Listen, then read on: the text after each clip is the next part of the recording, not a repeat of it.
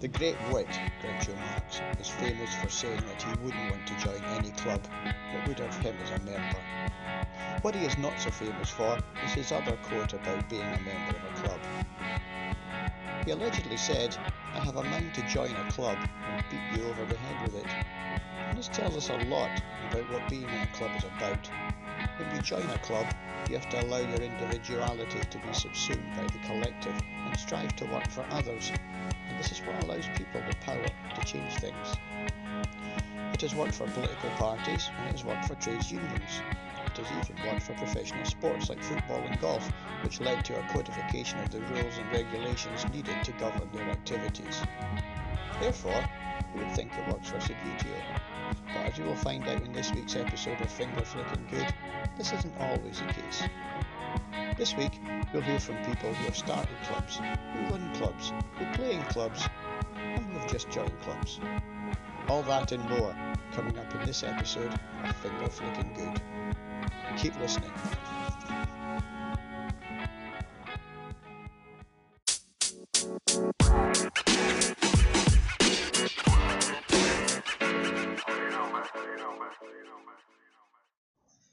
Episode, we heard from those in the Subbuteo community who like to play the game solo. This time around, we're going to hear from those who reject solo play, take the collective view, and join a club. When I was a young lad, we had a Subbuteo league on the council estate where I grew up. There were about eight of us, and we each chose our favourite team and made up a name. I can still remember the name of my team, Dynamo Deerswood. We'd get together at each other's houses and play a round of matches, and this went on for a number of years. When I came back to playing Subbuteo in 2009, I was amazed to find a vibrant community of collectors and painters, but not clubs. Were people still playing the game outside their homes, I wondered? or given the age of the players, 30 plus, were they possibly too embarrassed to form clubs and play as a collective? I never really investigated it deeply, and if I had then, I'm sure I would have found pockets where the competitive club game survived and soldiered on. Fast forward to 2020 and the coronavirus pandemic. I soon found an answer to my question, as people complained online about the lockdown preventing them from attending their beloved Subbuteo clubs. I was now intrigued. Where had the growth in these clubs come from? Many had clearly been formed long before lockdown, so I decided to investigate further this time. When had they formed? Who had formed them? And how did they work? I was soon banging on the door of Martin or Bradley, who is on Twitter as at Boogied Out. How had his Derry City Table Soccer Club come into being? At our club, sir. Uh, our club started back 2016. Yeah. My, well, we always played Subbuteo when we were wee, growing up and things. But my brother came down, he lives in Belfast, came down to visit us in summer 2016. And he had one of these new Subbuteo sets for his son. I didn't even know Subbuteo was still going, you know. He bought it for his son and we took it up to my house, laid it out on the kitchen table I went out to my shed, got my old teams, and I played a match. Fuck me. Oh, sorry, there, person. But was like a ratatouille moment whenever I scored my first goal. Just all came flooding back. It was like I, I had never stopped playing. This had never gone away. So me and Hamlin talked about setting up a wee club just for a bit of crack, playing games and things. But once I had gone down the Subbuteo rabbit hole, you know, looking through Facebook, YouTube, Twitter, was on Twitter, and I seen, uh, well, it turns out it was Lawrence Watson, but I didn't didn't know who he was at the time. He was making like a wee statues, and it was a wee Derry City player and a wee glass case. I thought, God, I'll get that for my father for Christmas because he was starting to play the Subbuteo with us again too. so it was like a delivery, or it could bring it around to the house if you live local. And I thought, well, God, where do you live? But he lived in Creggan, which is only 10 minutes away. I thought he was some, I don't know, I thought he was in England or something like that. So he came round that night and I had been building a table and had a table set up and we were just chatting away then about Subbuteo. And I says to him, you know, I'm looking to start a club. And he was, you know, he was all in. God, I'd be into that. And he knew a fella worked in a bar in the Derry City Supporters Club. So he says, I'll see if I can get us on there. So that, that was it. One thing led to another. Three weeks later, we had our first competition. Brilliant. His colleague on the popular YouTube show Subbuteo Fantasy League, Lawrence Watson, told me a similar story. Well, it wasn't. There was no Derry City Table Football Club still existing when I started, so it was actually um, Martin Og. I think I might have mentioned it before. Martin Og had ordered a a figure off me, a moving figure, and I had delivered it to his house. It was a Christmas present or a birthday present for his father. Um, and he introduced me. He brought me into his house. Never met the guy before. Um, it was like through Twitter. He ordered a figure, and then went round to his house to deliver it. And he brought me in, and he had his table set up. Um, offered me a game. I think we played a quick game, um, using old zombies or old figures anyway, whatever it was. But I had got telling him that I had been um like in a, not in a club before, but tried to play like with friends before. So when I started talking to him to say that we had tried to play about six years beforehand, we sort of got to, say then that we would maybe try and start our own wee league or our own wee club or something, get something going. So he said his brother was playing, and I said that I could maybe get us a venue. So I went spoke to the guy about getting where we currently play, the Derry City Social Club. We got that set up. Um, Martin put it out there on Facebook that there's th- chances of a like a small club getting started and gathering up. And there was a couple of guys in Donegal and Strabane and different places playing still. Well, had been playing. So just through Facebook, we sort of got it organized and got got a sort of crowd together, and I think after about two weeks, we got our first our first game set up. I think about twelve came the first night, and then from then it just continued. And I think we've been going now. I think we've been going about four years, maybe now, um, four or five years since we first started. So it wasn't so much joining a club, but we just started our own basically. Um, the old classic saying, "Build it and they'll come," you know that way. Sometimes, however, you live in another country, and it falls on you to introduce the delights of the game to your friends. Here's Fred Elishbow, who we last met in Series 2, explaining how he introduced the members of his Tip Kick club in Germany to the delights of Subbuteo. Uh, no, I, I introduced Subbuteo because we play just the German version of table football, which is the tip kick. We just play tip kick for I, I joined in 2010, so more than 11, yeah, 11 years ago now. And I played for 10 years intensively, just tip kick in all the leagues from, from what they call the Bundesliga here, which is the fourth division, until we got promoted to the Bundesliga, which is the, the major league. And I played intensively just tip kick until one one weekend also for a tip kick tournament in Berlin. I was staying for a friend of mine who's a big Undertones fan. And then he said, Hey, check this single here. And then I heard I said, What's that? Subbuteo. I said, Oh, now, now I'm interesting. And then I start because of the Undertones, because of Subbuteo, I came back to Hanover and say, Hey, why we cannot try this? And it was fun. And I, I still play both. I think they're both fun. Simon Stewart who is on Twitter as Subbuteo Podjov, is someone who is in the fortunate position of playing for two different clubs in Germany, where he now lives, although he has associations with clubs back in his native Northern Ireland. Uh, well, I'm kind of a member of two clubs, but the the one that I attend regularly, I found them on. God, how did I find them? I think it was on on, on Facebook. This is the one in Hamburg, St. Pauli or St. Pauli. Uh, I found them on Facebook, and at that time I was still in Ireland, and I fancied a trip away.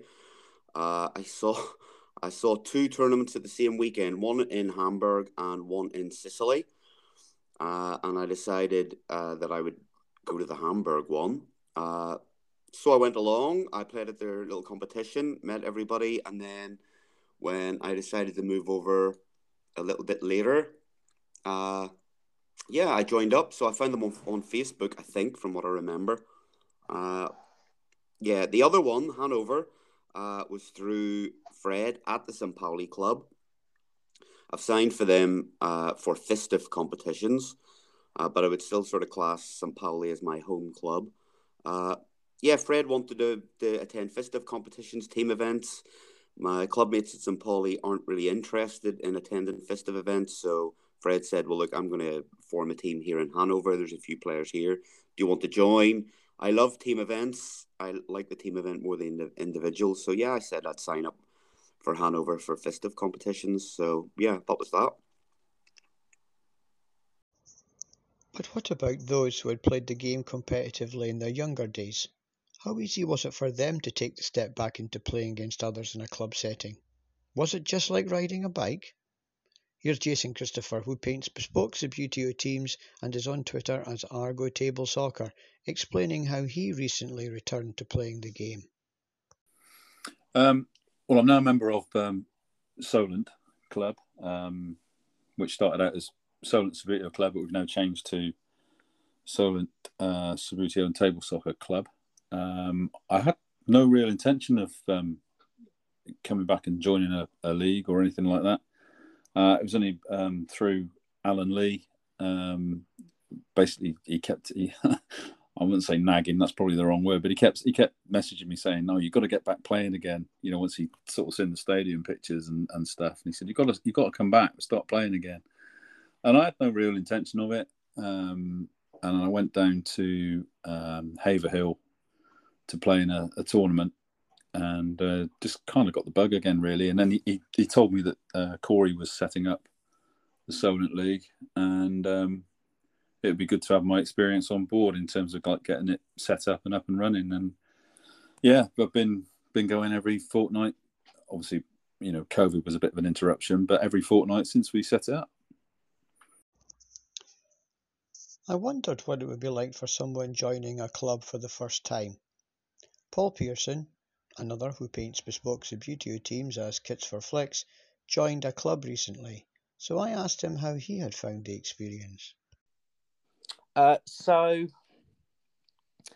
quite a while back, um, when I first started doing the painting, so we're getting on for maybe 18 months, two years ago. Um, Jason Christophers mentioned it to me he probably won't remember, um, but he he mentioned it to me in a in a private message, and I was like, mm, maybe, you know, umming and ahhing about it. Um, and then through the uh, Watsy's fantasy football show, I got to know uh, Watsy um, and Martin Ogg, and they talked me into it. They basically, you know, told me how how brilliant it is to be a member of a club and to just get out there and do it. So um, yeah, I got back in touch with uh, Jason Christophers again and uh, went from there. I went on to ask him whether or not the club game was different from that which he had played as a youngster. Yeah, absolutely different. Um, so yeah, you know, pl- playing as a child, it was um, I grew up on on lightweights, um, and it was you know playing the basic rules that you got in the uh, in the box sets, um, and now joining the club, they play the the new um, FISTF rules, which has taken a little bit of getting used to. Um, I'm still still learning, uh, you know, getting there gradually, week by week. Prior to lockdown in March 2020, there didn't appear to be as many functioning Subbuteo clubs in the UK as you would have first thought. But during the lockdown and the recent upsurge in interest in the game, there appears to have been a growth in new clubs, which hopefully will help keep Subbuteo alive into the future. Here's Fred Elishbau again, explaining why he thinks Germany, as a very communitarian culture, is a fertile breeding ground for new Subbuteo clubs. But you guys have an advantage that you have the the the property rights of the game. Like everybody in England knows what Subbuteo is. If I show if I show you a Subbuteo figure, like in Great Britain, people know oh that's Subbuteo. You don't have to play, you don't have to collect, you don't have to do anything with. But people know. Like if I show an average German or an average kid, a, a, a figure, he would not know at all. What's that? He would know a tip kick figure. That's okay. That's part of German culture. But Subbuteo is still um, a foreigner uh, game in Germany.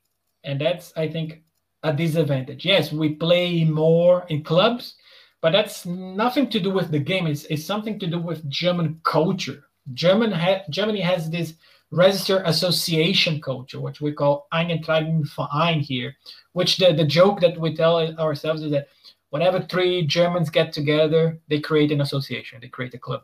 And that you can have clubs for anything, absolutely anything. Uh, and on, on average, 44% of the German population is at least a member of one club. For example, I'm a member of, of, of four.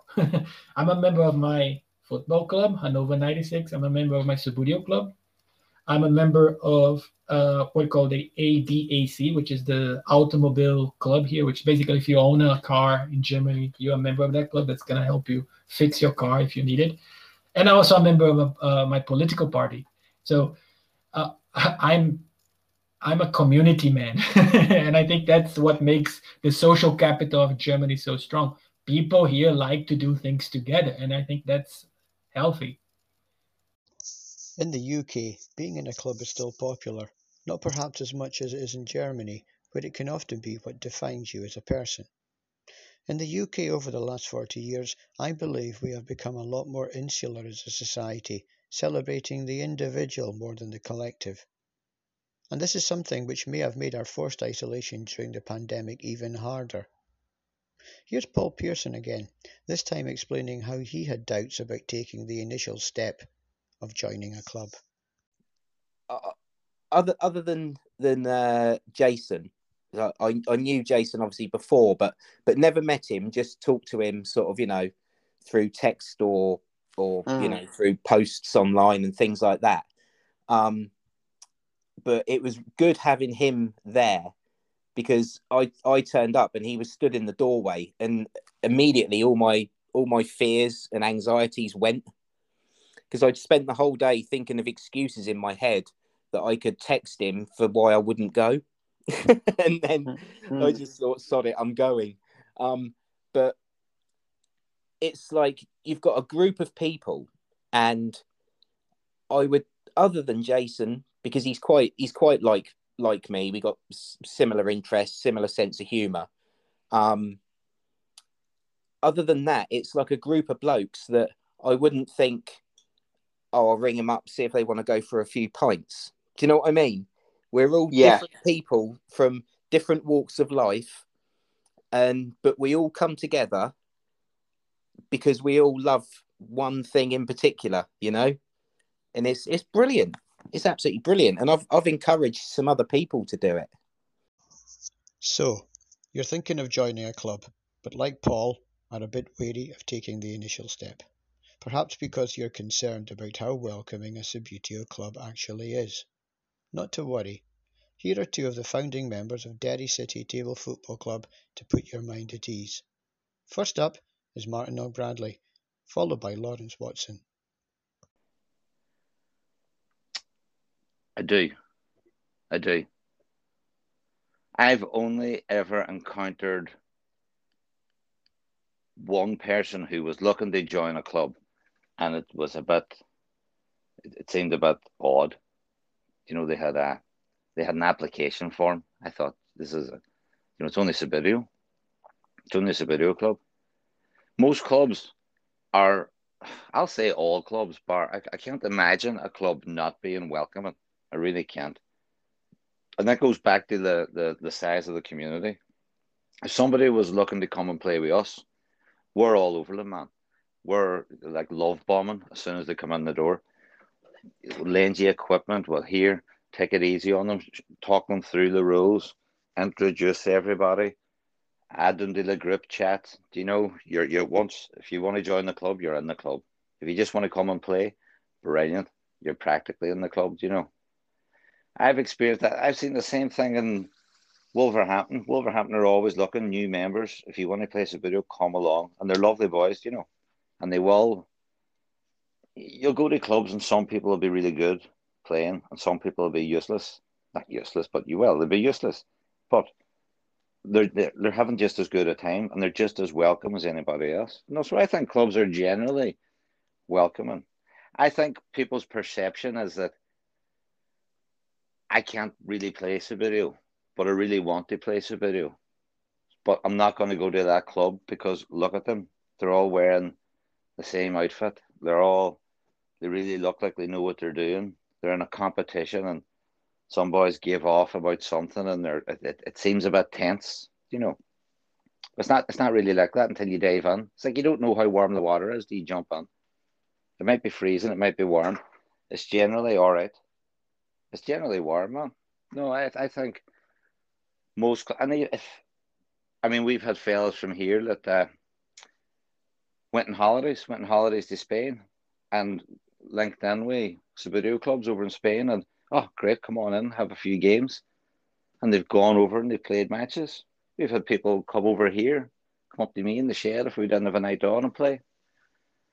Craig plays with us. He's our foreign ambassador. He went to, because he's going to Portugal. He went to, he got hooked up with Vincent in Belgium. He always wanted to go and visit the the war graves in Belgium. So he went over there and he linked in with Vincent, and Vincent put on a wee tournament and, you know, beer and trophies and food and a bit of crack, and they had a wee competition.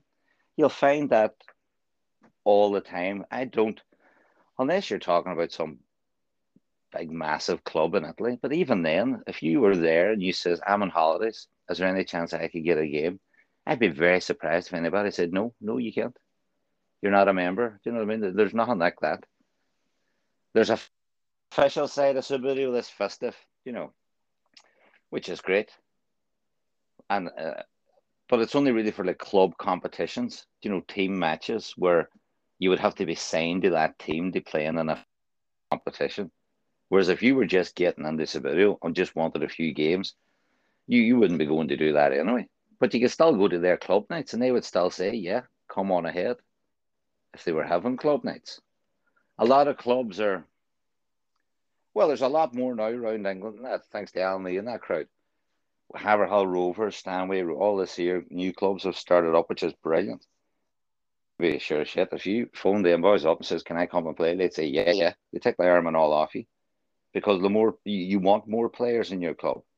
No club, just four players, and that's it. You know, as many as you can get, bring them in, bring them in. And like I say, that with the community being so small, the market is quite small. So when you, if you want players in the local area, you, you need to be attracting them in, and you, you know, you bring them in with the sweet side of things. There is no bad side to Subbuteo or Subbuteo clubs things will happen in clubs. Do you know what I mean? But that's just people being people, personalities, and people fall. But I mean, all the falling outs and everything that's gone on the last five years in our club, with different clubs and local and everything, we're still here. We're as strong as ever. The people that have fallen out are still playing. You know, we've all come back to the fold. Everybody's still playing together. It's a great community. But you always have to remember it's a kids game. It is a game. It's big grown men playing a Wayne's game, and people do have the act quite childish at times. But if anybody, you know, anybody can be reminded, you're 45, mucker. Do you know what I mean? You're nearly 50, buddy. What do you for? Boots. So no, clubs are inviting, man. Clubs are definitely inviting. I think so. I don't. I don't. I don't think I've ever heard I've heard of one story of a club that that it wasn't it wasn't when they actually went to the club, but it was more for people on Facebook that this club had a like an application form that you could you had to fill this in before you could come along and play.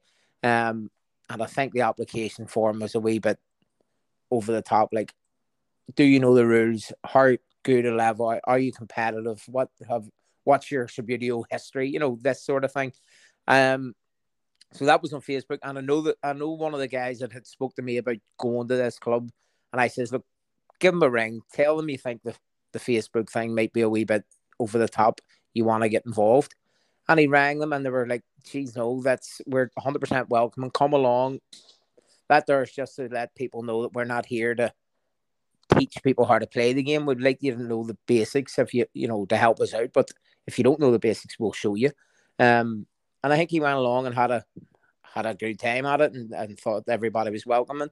And I haven't heard anybody saying they've gone to a club and thought nobody wanted them there. You know, we always tried like if we have anybody on the on the YouTube channel and we're talking about getting them into a club, we'll we'll ask them where their nearest club is and tell them to go and contact whatever person runs that club. You know, if it's Wolverhampton, we'll put them in touch with Justin. If it's Glasgow, we'll put them in touch with Tom Burns.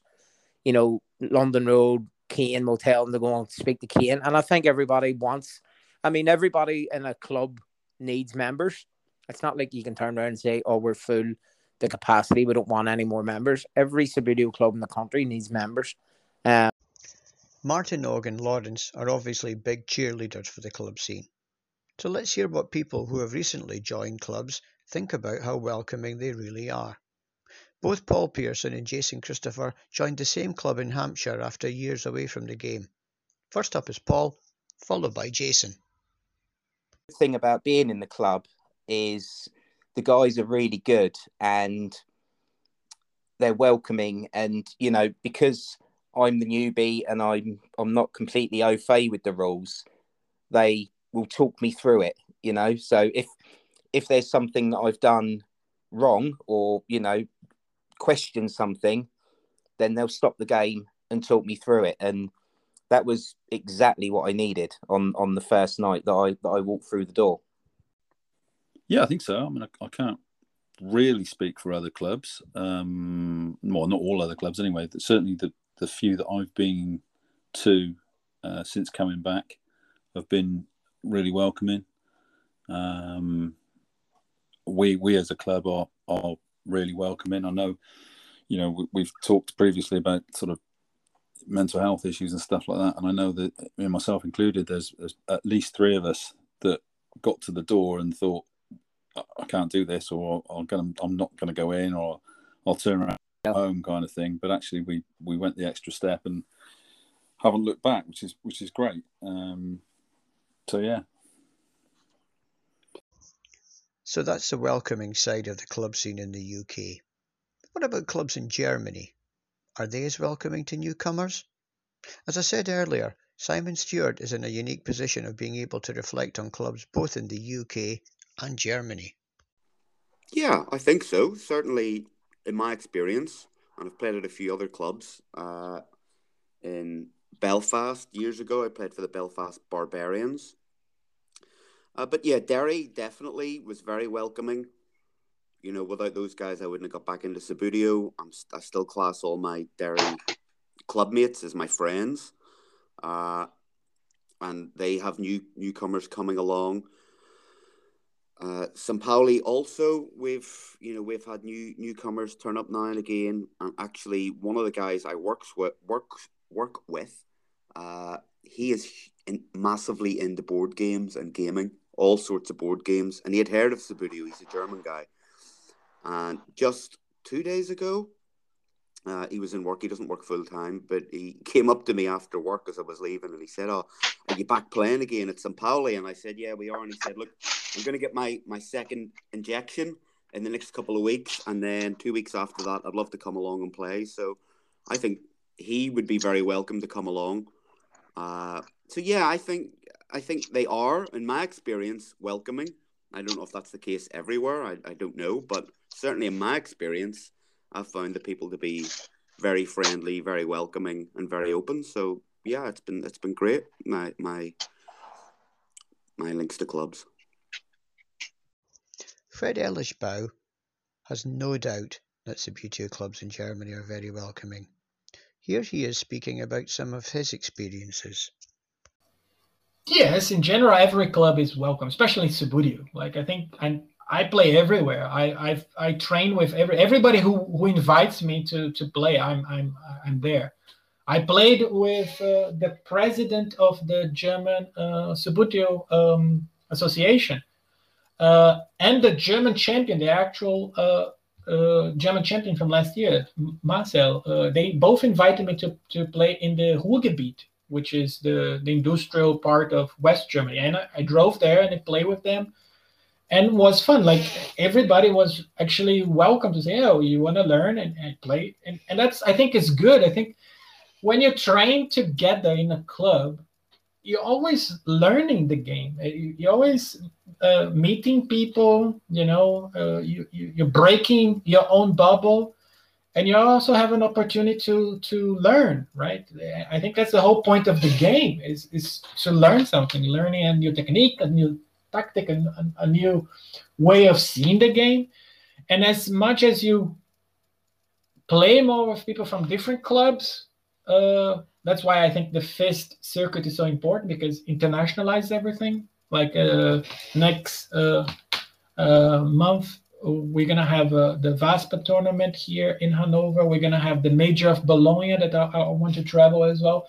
So as the travel restrictions get uh, more flexible with the corona crisis and the vaccination, um, I think people sh- should not miss an opportunity to travel and visit other clubs to, to train, which is also good. It was welcome in in, in St. Pauli, is also welcome here in Hanover, in Berlin, in the uh, Ruhrgebiet in West Germany, in the south. Uh, yeah, uh, and as I started, I had a a conference in the south of Germany, and and by accident I emailed a, a, a Subbuteo club in north of Bavaria in a region called Franken, the, the, the Franken region. And they had a small club tournament there. And if I say, I'm in a conference here, when I finish the conference, can I join and, and play with you guys? And say, yes, you're more than welcome. And I was in a little village in the middle of Bavaria, very, very Catholic place where they speak a, a very, very uh, particular German dialect, which is the Franken, the Frankish dialect that I, I don't speak. I'm from I'm from from the north. I speak just the whole Hochdeutsch, and they were all welcome. Even we are not speaking the same dialect, and we all had fun. It was quite nice. And I met the same guy, Stefan Stille, in the in German Championship, and, and was honored to play with him again. It's it's community. I think club play is the whole point of the game. Is meet other people, make friends, and have fun. So you've got to the club managed to cross the threshold, and discovered that they are welcoming to new players. But what will you get out of it? I asked our contributors what for them were the upsides of being in a Subbuteo club. First up is Simon Stewart. Uh, for me, uh, being able to go along regularly uh, and play, meet my friends, uh, so at St. Pauli, we play every Tuesday. Unfortunately, my work patterns change, so I can only go every two weeks. And with Corona or COVID, uh, that's been off the table. But we're back now, so that's it's been important for me to, I guess, have friends here in Hamburg, uh, a place to meet people. Uh, so the up the upside for me is really the social side, being able to go along. We have beer for sale and on a Tuesday night, I try not to drink too much. But I'll maybe have a beer or a couple of beers during the games, see my friends, uh, and a little bit of practice. And I guess the sort of the practice is maybe bottom of the pile in relation to being a member of a club.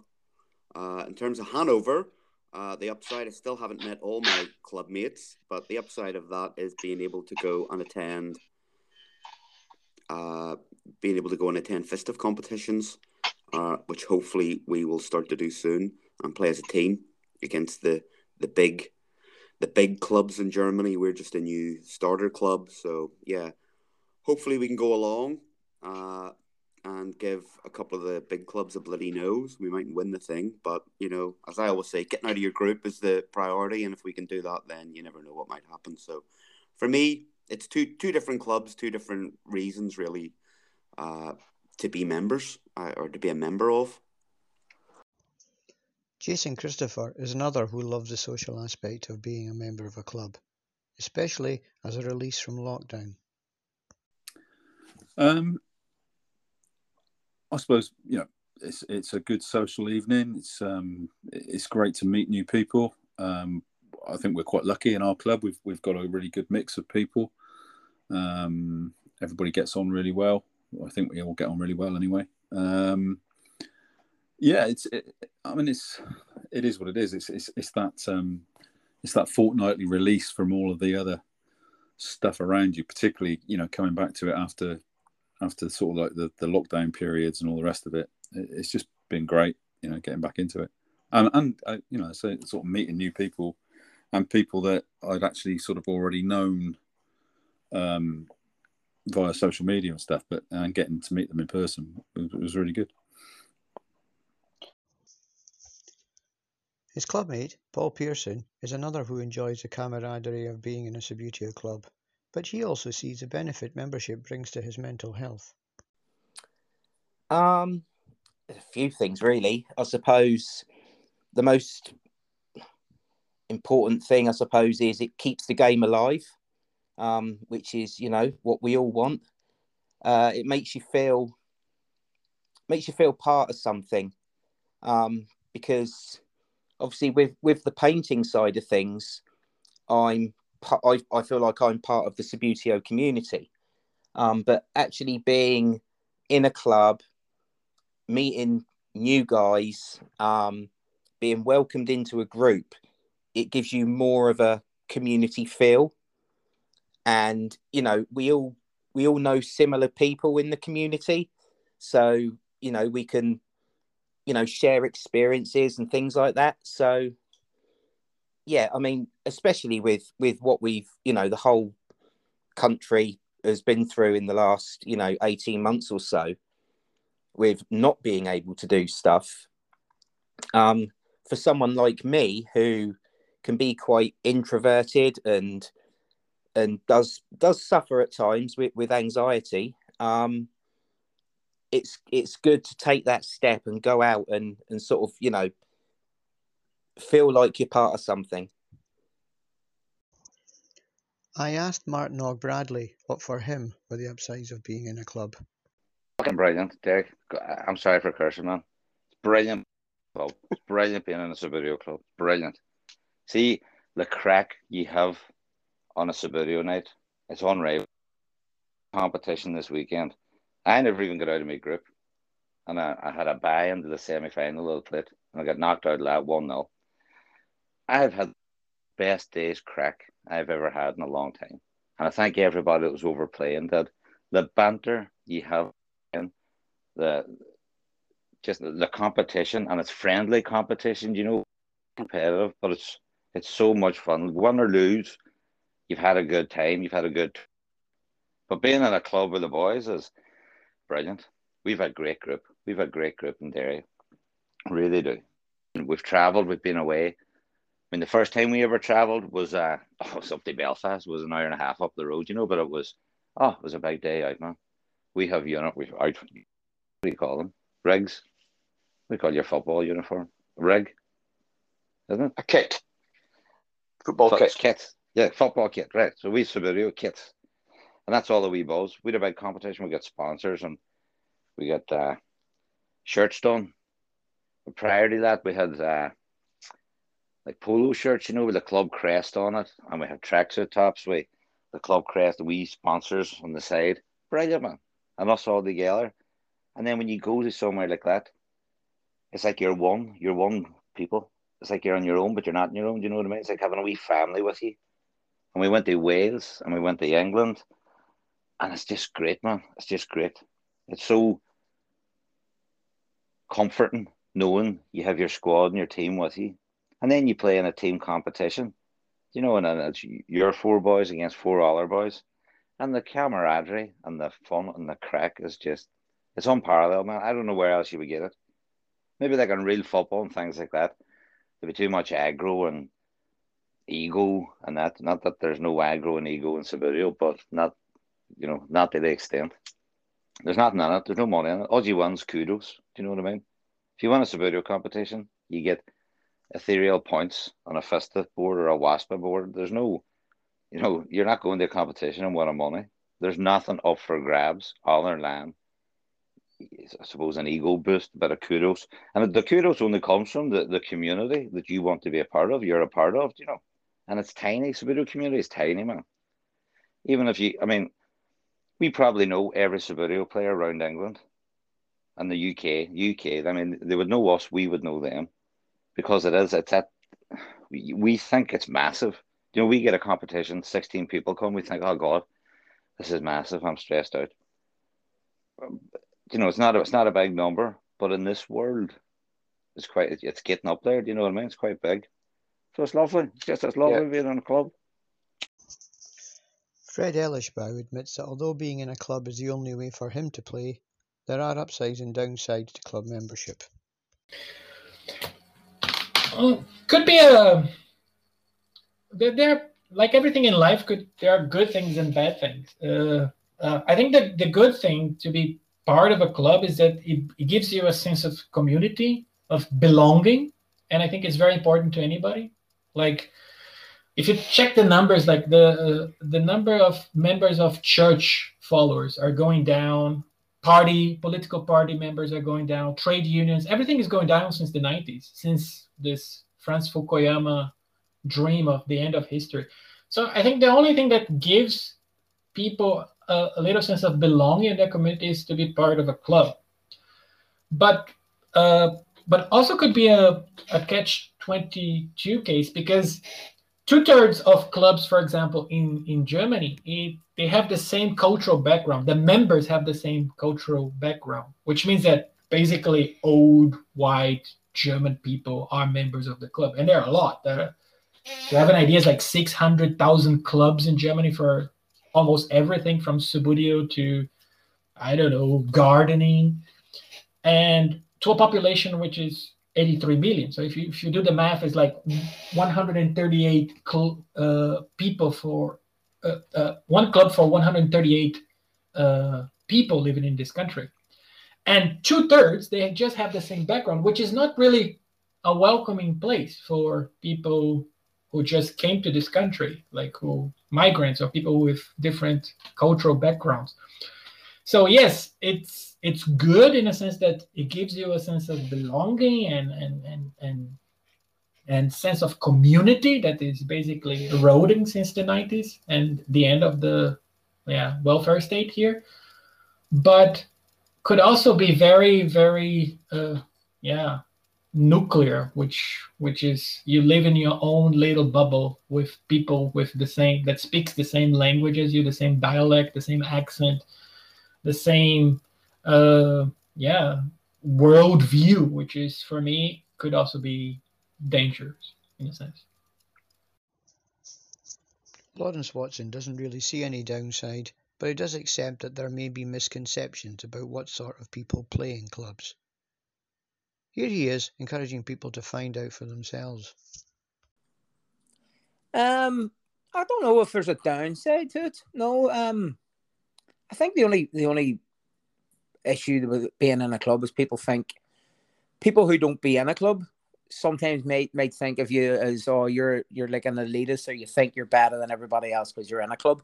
Um, and I always encourage people to go to clubs. You know, obviously encourage your, yourself to go to a club, encourage Paul Pearson to go to a club, um, and play and try it out. And obviously, if some people go and they didn't like it, that's that's fine, you know. But I don't think there's a downside to it. Um, obviously, people are going to have arguments over rules, and you you might have a fallout with somebody, and then you know you say that's a downside, but it's very seldom somebody will fall out with somebody over a game of Subbuteo where you'll have a fight or an argument or whatever else. It's very rare. Um, so I don't think the the downside could be that if you're going to start traveling to competitions and you could have a family and you're or say you live far away from the club you've joined. So I know guys come used to come to us on a Monday night and they had an hour and a half journey up from Belfast and then they had an hour and a half journey home and then the same there was guys coming from Donegal, which is an hour and a half away at the one of the furthest points of Donegal from Derry. So you've got that. You've got three hours traveling, and some of these people have young families and kids and stuff. So that could be the downside. You know, you're going away on a Monday afternoon after work, and you're not getting home to the early hours of Tuesday morning, and you're away playing Subbuteo. So that could have an effect on some people's marriage or personal life or whatever else for that. And people think, oh, you're you're away for six hours or eight hours in a day to play Subbuteo. which people say, oh, well, partners might think he's away playing a kid's child's game all day, you know.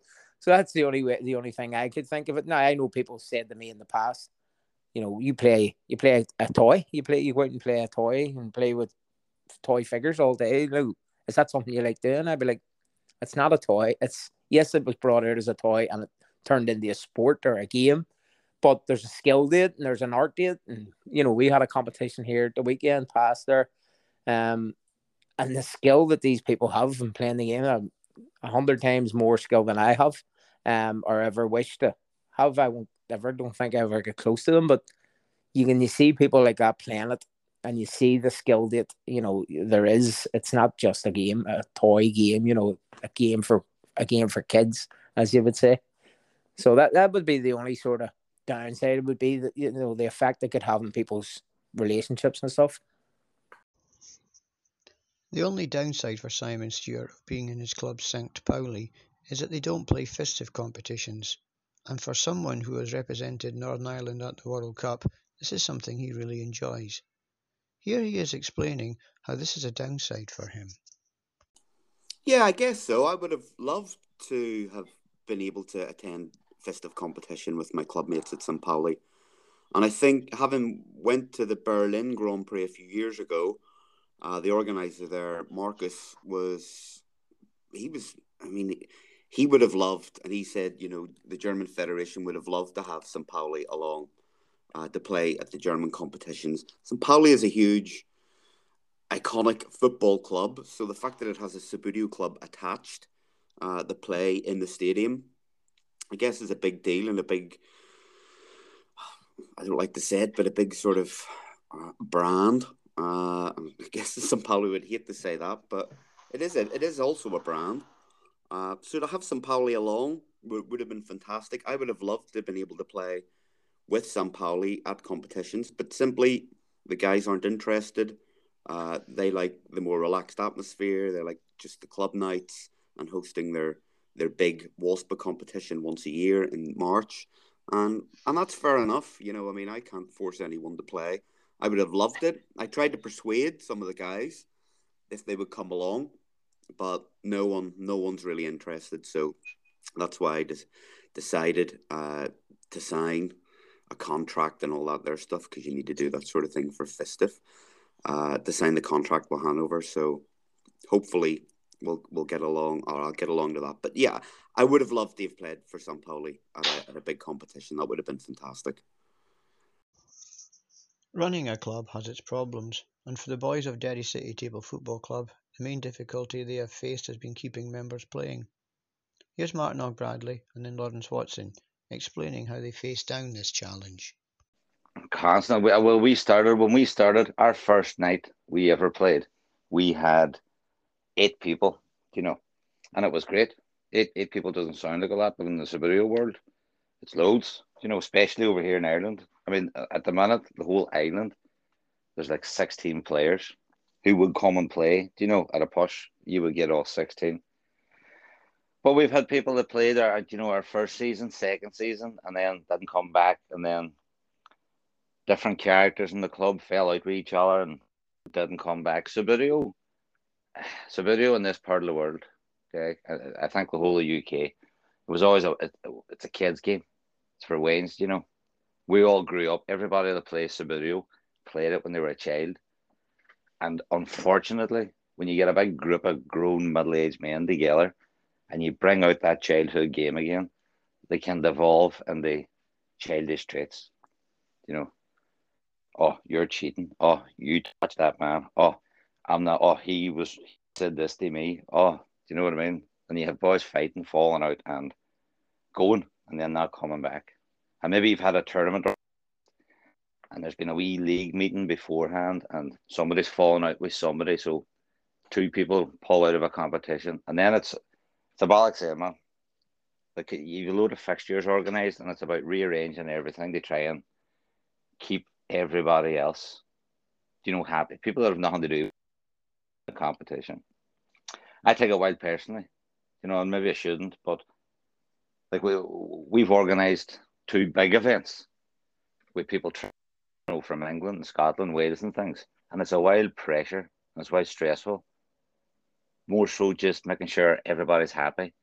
No, nobody's, uh, you know, nobody's not having a good time. Anybody that's gotten a plane and flown over here, you want a good time. I feel responsible if they don't, do you know? And if the competition wouldn't go well, I would feel responsible for that. If it goes well, I, I don't, I don't. I did that, you know. I just be like, oh, thank God, that's worked out, and everybody's gotten on all right. We're, we've only just had a big competition, just this weekend, and you know, I had the fixtures done, and one guy pulled out, and I nearly went on the meltdown because it was an hour before we were starting, and he's pulled out of a group that had people who flew from England. Do you know over it? It worked out all right in the end up, but still on the day, it was boys that didn't get a game they were supposed to get, and there was a lot of sitting about for them, and that's not great. You know. I think the biggest challenge is just keeping people playing. Um, you know, there was a while for a while there just before lockdown. Um, we used to try and hold a, tur- a tournament or a club night every two weeks. Um, so basically, you can hold you can hold one wasp a month, a wasp ranking tournament. So if you want to rank for points, you can only do that once a month, and within your own club, you can play ten wasp tournaments in one month if you go to ten different venues and play them. But we were trying to play a WASPA every two weeks, and then we were playing like a club league night where you didn't get points, but it was just more about practicing. Um, so we always had a good nucleus of players there, about 68 players showing up every week. So I think the biggest challenge happened when people stopped stopped coming. You know, you were getting new guys coming and they weren't keen on losing all the time and they weren't sure about the rules. So you know, I mean, sometimes you get a new guy for maybe a week or two, and then you'd lose him. Um, so then I think we went down to like three or four players were only coming to the club on a Monday night. So what happened was we started moving it around to Martin Shed. So instead of instead of holding the wee league nights that weren't really worth points or anything in a club or in the bar, we started holding them in his shed. So there was maybe only three of us playing. And at that stage, you sort of started thinking it might have been down off, the game was down off, but then it just came back and and then lockdown happened. Um obviously that was the biggest challenge, you know, not being able to play, not being allowed to play was the biggest challenge. So you're sort of worrying that all these people that were getting into it, maybe you're going to lose them. Maybe they're going to say, "Ah, I'm I'm done with it." You know, there's nobody playing. It's never going to come back. But it seems they have come back since we've started back again. So I'd say numbers, keeping numbers and keeping people interested is the biggest challenge, I think. So, if keeping existing players in clubs is a problem, then what can clubs do to attract new members in order to grow the sport?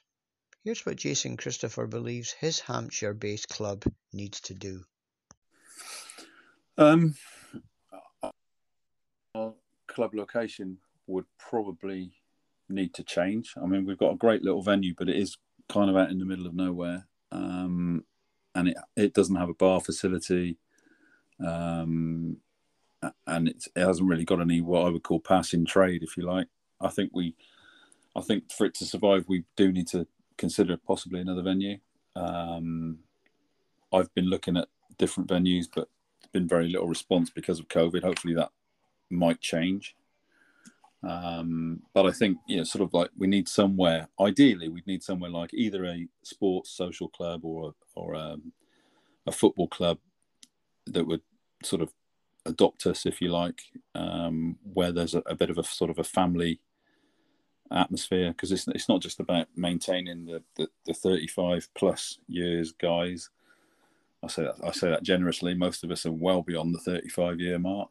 Um, it, it's about trying to get youngsters into it as well for it to survive. I think.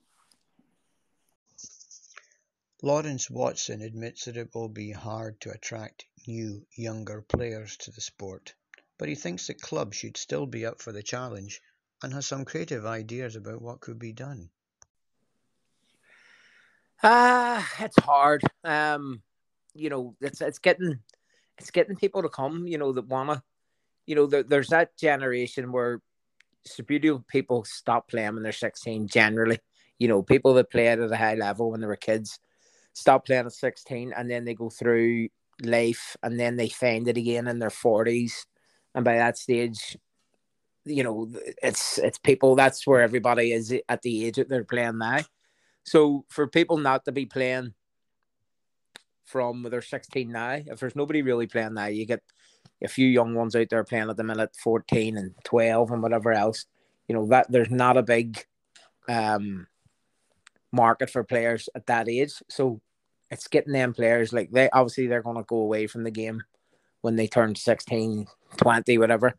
So they're going to come back to it in 40, and there's going to be nobody really about at that stage. So promoting it as a game or promoting it better would have to be done by the owners um, of the the brand owners, you know, Subbuteo owners.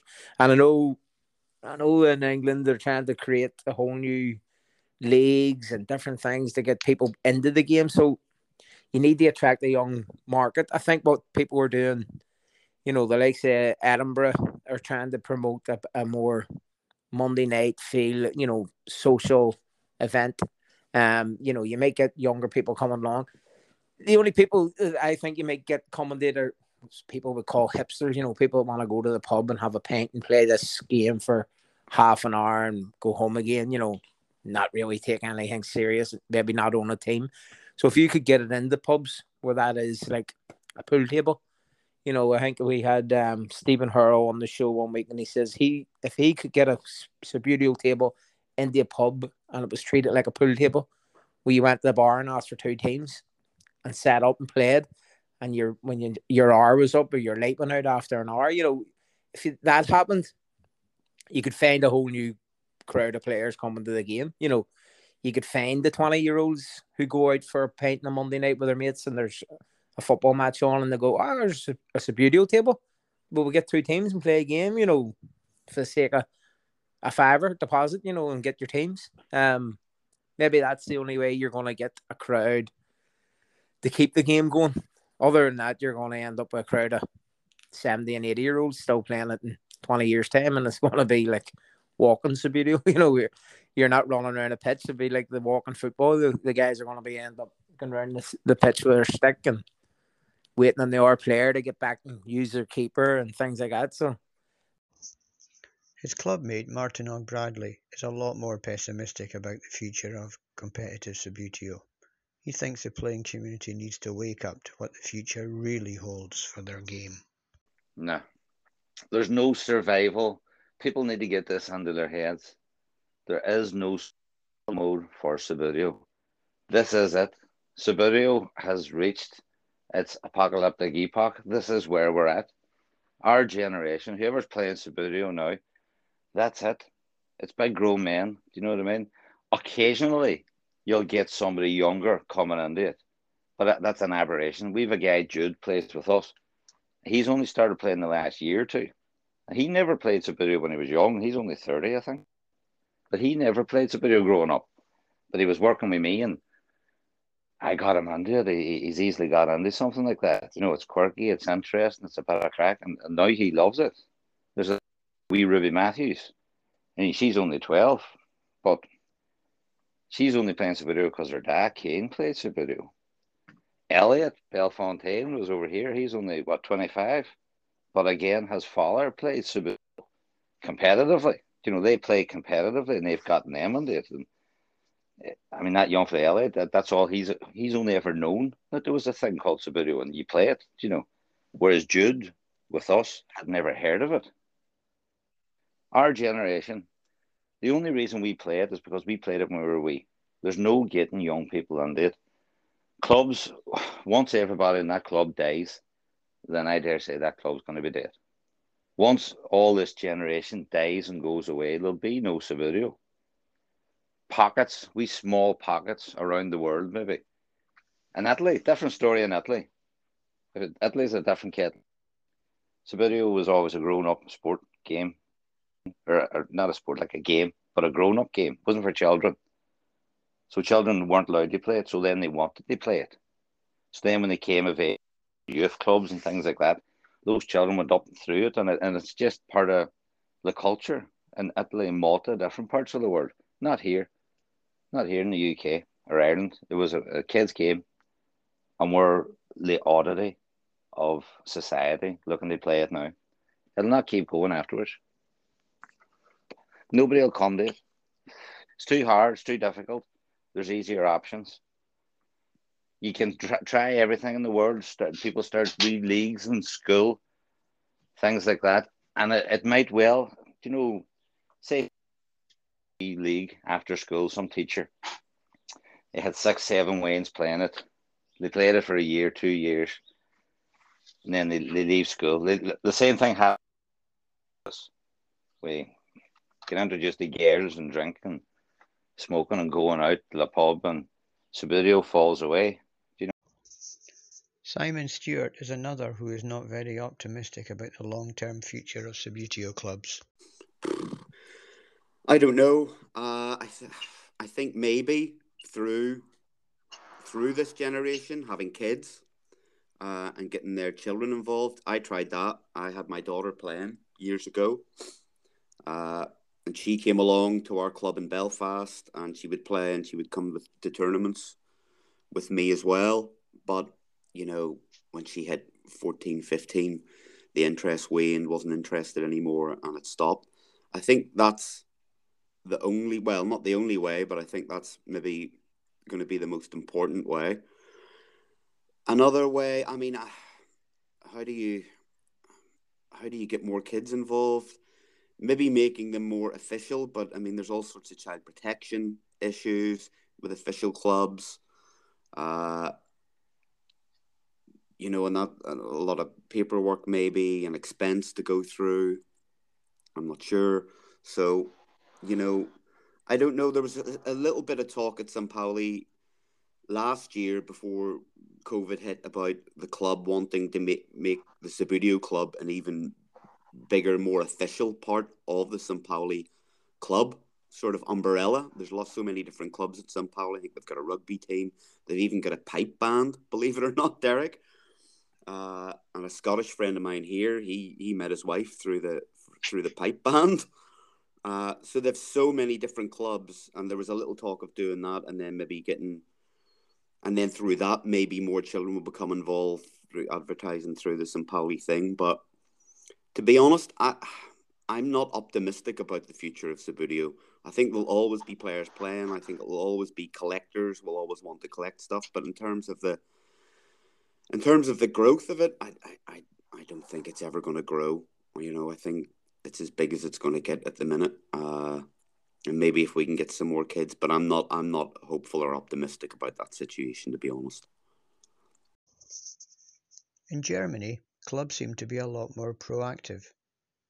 Here's Fred explaining how digital culture needs to change before the clubs can grow and what his club, Hanover, is doing to meet the challenge.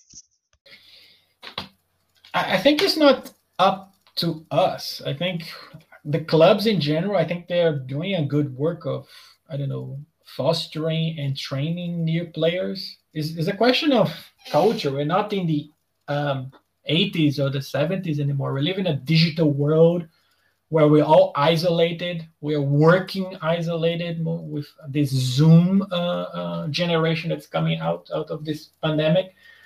It's a question of uh, building the opportunities for new players to know the game. Like, for example, in Hanover, we do it every summer and we're doing it in two weeks. Uh, what's called a Ferienaktion, which is a yeah, holiday action for kids.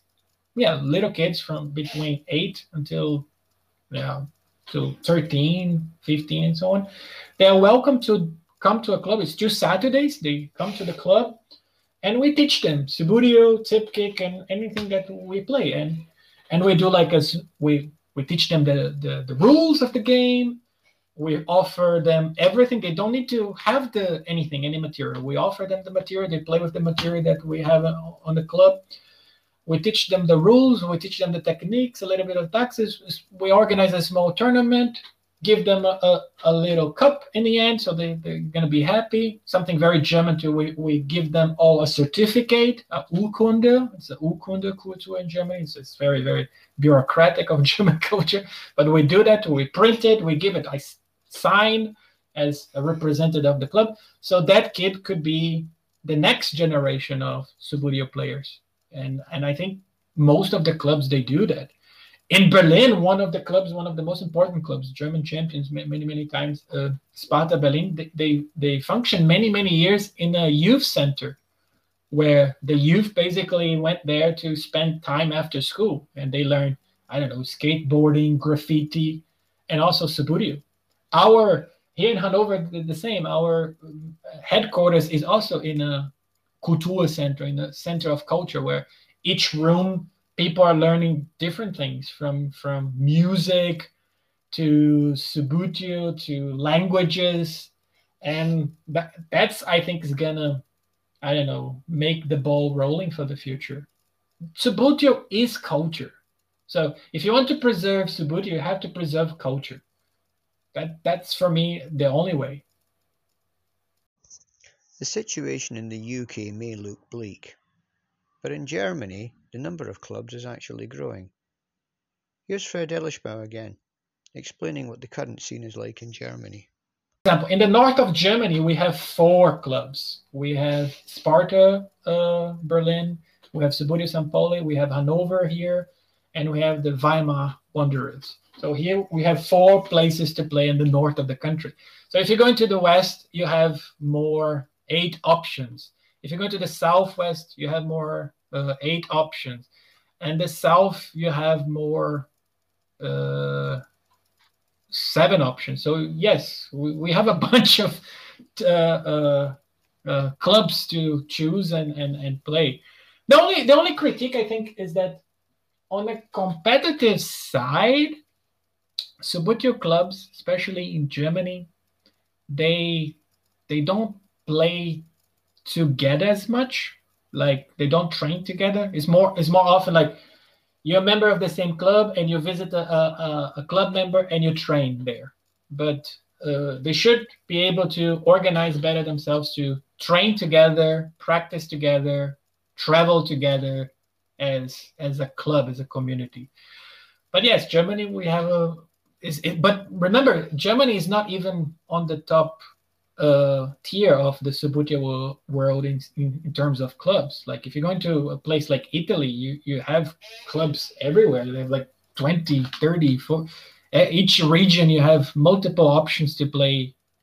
Uh, Germany is still, yeah, a developing nation in in Subbuteo comparing to the, the big boys like Italy, Spain, or Belgium. I for one was staggered by the sheer number of clubs there were in Germany, so perhaps the UK could look to our European neighbours for some guidance. But I'm determined to end the show on a positive note. Here's Fred Elischbauer again, but this time he's explaining what you can as a player learn from being a member of a club. Yeah, you don't you don't have to. You just have to be um yeah the only greed that you should have, the only hunger that you should have is is the ability to learn. Like you have to yeah. think about after these three hours that I invested, that I had fun, what did I learn from that fun in these three hours? And every week you're gonna do that. Every week you're gonna learn something different. You're gonna learn a different flick. You're gonna learn a different corner. You're gonna learn a different rule. You're gonna learn a different uh, goal. You're gonna learn a different I goalkeeper situation. You're gonna learn position, anything, anything even though even how to rest between the games or to refereeing you're gonna learn. Every single three hours is gonna be a new player that is born. And we, and i think that's fascinating about the game. But i'll leave the last word to paul pearson. But no it's, it's great. It's a great thing to do. And i'd, I'd encourage anyone that that has ever had any kind of love for Subbuteo to just get out and do it you know? I hope you've enjoyed this glimpse into the world of Subbuteo clubs. All of our contributors have put forward a strong case for taking a break from the team painting, stadium building, collecting, and instead placing a box under your arm and heading out into the night in search of a new adventure at a local club. If you're interested in joining one, I've placed a list of Twitter accounts to all of the clubs mentioned in this program along with others, so why not drop them a message and pop along to the next club night? You never know. It might just change your life. In the next episode, we'll be looking at competitive play and talk to people who have played at the very highest level and what you can get out of facing off across the table. So if you don't want to miss the show, then subscribe to Finger Flicking Good on Apple Podcasts, Spotify, Pocket Cast, Anchor, or wherever you get your podcasts. Finger Flicking Good is an airtime production. It's written and presented by me, Derek Ayre, with contributions from Martin Og Bradley, Jason Christopher, Fred Ellis Bow, Paul Pearson, Simon Stewart, and Lawrence Watson. The theme music is Drive. It's written and produced specially for the programme by Campbell Ayre of the Creature Appeal. Check them out on Apple Music, Amazon Music, and Spotify.